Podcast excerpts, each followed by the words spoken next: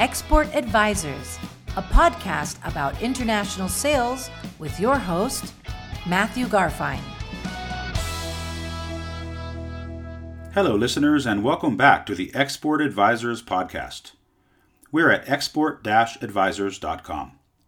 My name is Matthew Garfine, and today we're going to take a deep dive into the documentation involved in international sales and the workflow of the export order process from the time your customer submits a purchase order through to the time the order ships from your warehouse. The international purchasing process begins with your export price sheet. A couple months ago, we dedicated an entire podcast to describing the elements of an effective export price sheet, so I recommend you give that one a listen. When your international customer is ready to place a purchase order, he'll be relying on the product and pricing information contained in your export price sheet, so make it as complete and user friendly as possible. Many customers will request a product availability update before planning an order. You can speed up this process by sending out automated inventory update reports to your international customers on a regular basis. These reports don't necessarily need to indicate precise inventory levels of each product, as many companies would consider that confidential information. But at the very least, a good availability report will indicate the inventory of each product as being high, medium, low, or backordered. When a product is backordered, the report should indicate the future availability date so that customers have the choice of either waiting for the back orders or removing them from their order.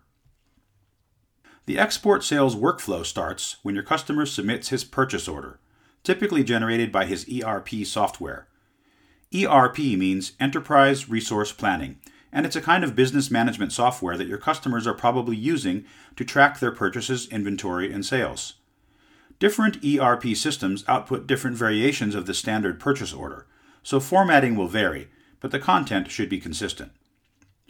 I won't go into too much detail about purchase orders since they are not related to your export sales documentation, but as a general rule, a purchase order should include the following the bill to company name and address, the ship to company name and address, a purchase order number, the Incoterms and payment terms of the order, and a list of products, quantities, and costs.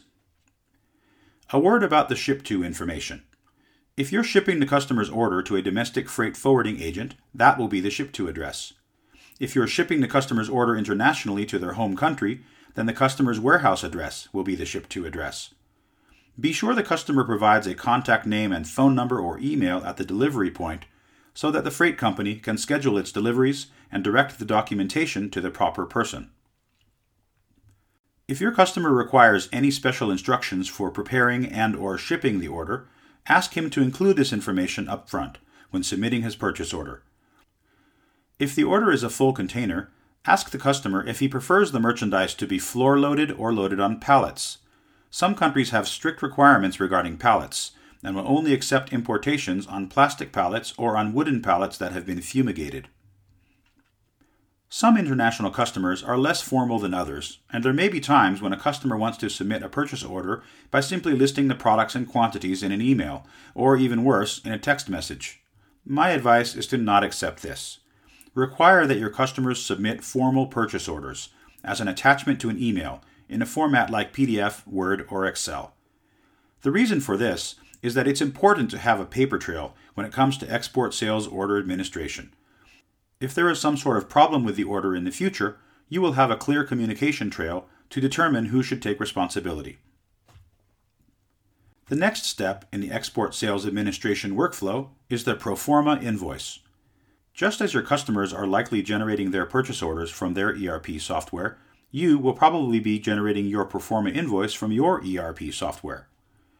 A pro forma invoice is sometimes called a sales order acknowledgement, which is the same thing.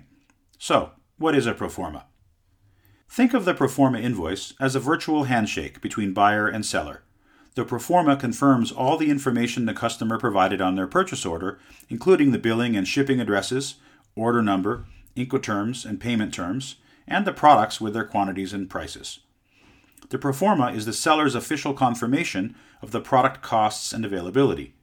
If there are errors on the customer's purchase order, for example, an incorrect product cost, the proforma will clarify the correct cost. In effect, the proforma is the document that states, here is what we understand to be your order, with its pricing and commercial conditions. The proforma invoice should indicate which products are currently available for shipment and which are not. For backordered products, the proforma should indicate a future availability date. Many proforma invoices include the seller's payment instructions, making this information readily available for the buyer's reference. Otherwise, make sure your company's payment instructions are included on your export price sheet. Finally, the ideal proforma also includes the total weights and dimensions of the order, which helps customers get quotes for shipping. But not all ERP systems can include this data on proformas. Keep in mind that in the export order workflow process, it's likely that there will be at least one revision of the proforma. For example, a customer may decide to remove a product that is backordered for three weeks and instead include the product on his next order. Or the customer may decide to increase or reduce order quantities of certain products. Every time there is a change to the customer's order, an updated proforma must be generated. Once the order has been adjusted and modified according to the customer's wishes, make sure to request a formal approval of the latest proforma invoice in writing. The next step in the export sales workflow is getting the order released by the credit department. If the customer has credit terms with your company and his account is in good standing, then the credit manager only needs to release the order for shipping. If the customer does not have credit terms with your company, then you'll need to wait until he has sent payment before the order can be released. Ask your customer to send you a proof of the SWIFT payment from his bank so that you can advise your credit department to look for the incoming payment and release the order as soon as possible. Once the credit department has released your customer's order, the next step in the export sales workflow is that your warehouse receives the pick list via your ERP system and begins to prepare the order for shipment. For less than container orders, the merchandise will usually be shipped on pallets. For full container orders, your warehouse staff will load the shipping container with the merchandise, which could be palletized or not, depending on the customer's preference. Once the warehouse has completed the packing and preparation of the order, your company's ERP system will generate the packing list. The packing list includes the buyer's name, the commercial invoice number, the products and quantities on the order, but no prices.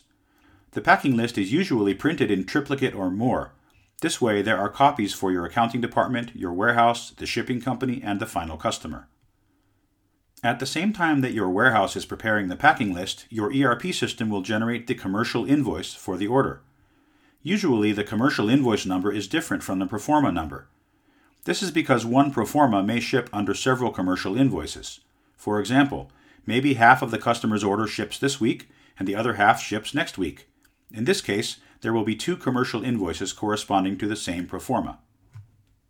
The commercial invoice is the most important document that your international customers require in order to ship and import the products. It includes all the same information that was on the proforma that the customer approved, except it may not include all of the products listed on the proforma if the order is shipping in more than one shipment. It's important that your commercial invoice clearly states commercial invoice at the top of the page.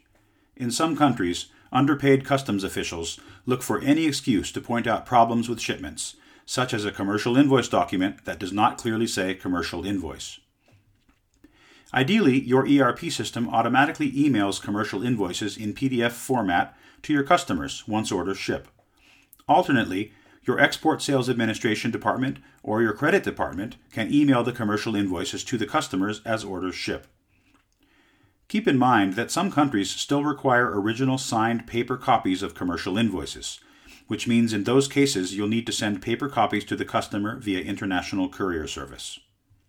If the order includes any discounted products, it's preferable to apply the discount to each line item rather than add a summary discount at the bottom of the commercial invoice. For example, if the order has a 5% discount, indicate the net price on the line for each product rather than applying a 5% discount line at the bottom. This helps to avoid confusion with those underpaid customs agents who will look for any excuse to charge higher import duties to your customers by not accepting a summary discount as being applied to every line item of the order. Sometimes export orders will include products free of charge, which your company may be supplying as test samples or perhaps as part of a sales program or other commercial incentive. In this case, it's important that your ERP system allows you to add customized notes to commercial invoices. The commercial invoice should include a statement declaring that the products are being provided free of charge for testing or marketing purposes and are not for resale. This will help your international customers avoid problems with those underpaid customs agents. So now your customer's order has been invoiced and packed and is ready for shipping. Your company has generated the commercial invoice and the packing list. The next step is arranging the shipment.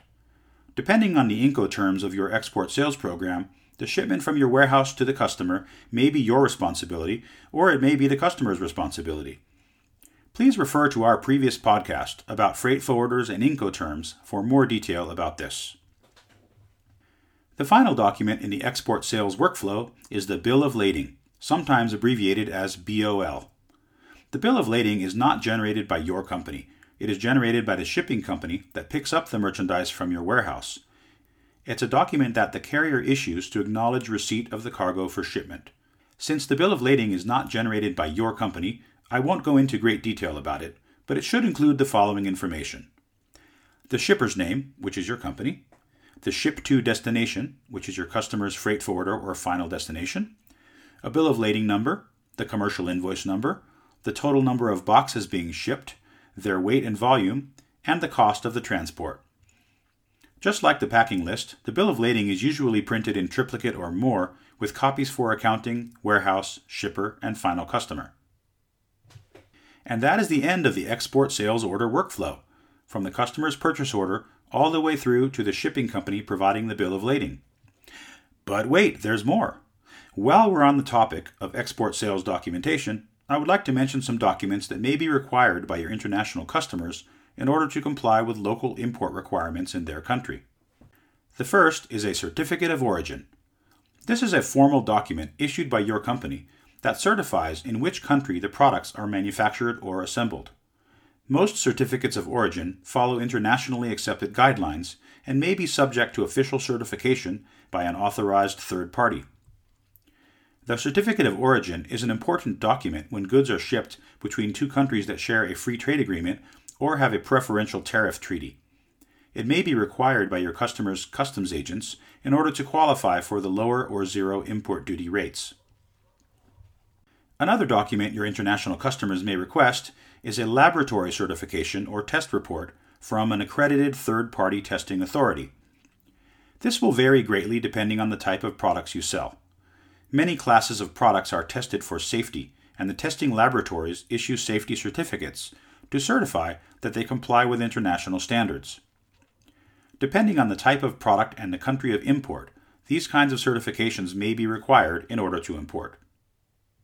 Finally, it's common for your international customers to request an authorized distributor letter that they can present to those underpaid customs officials to prove that they are authorized to import these products on behalf of the manufacturer or seller. This type of letter should always be printed on your company's letterhead and should name your customer as an authorized and official importer and reseller of your products in their country. And that's it for today's podcast.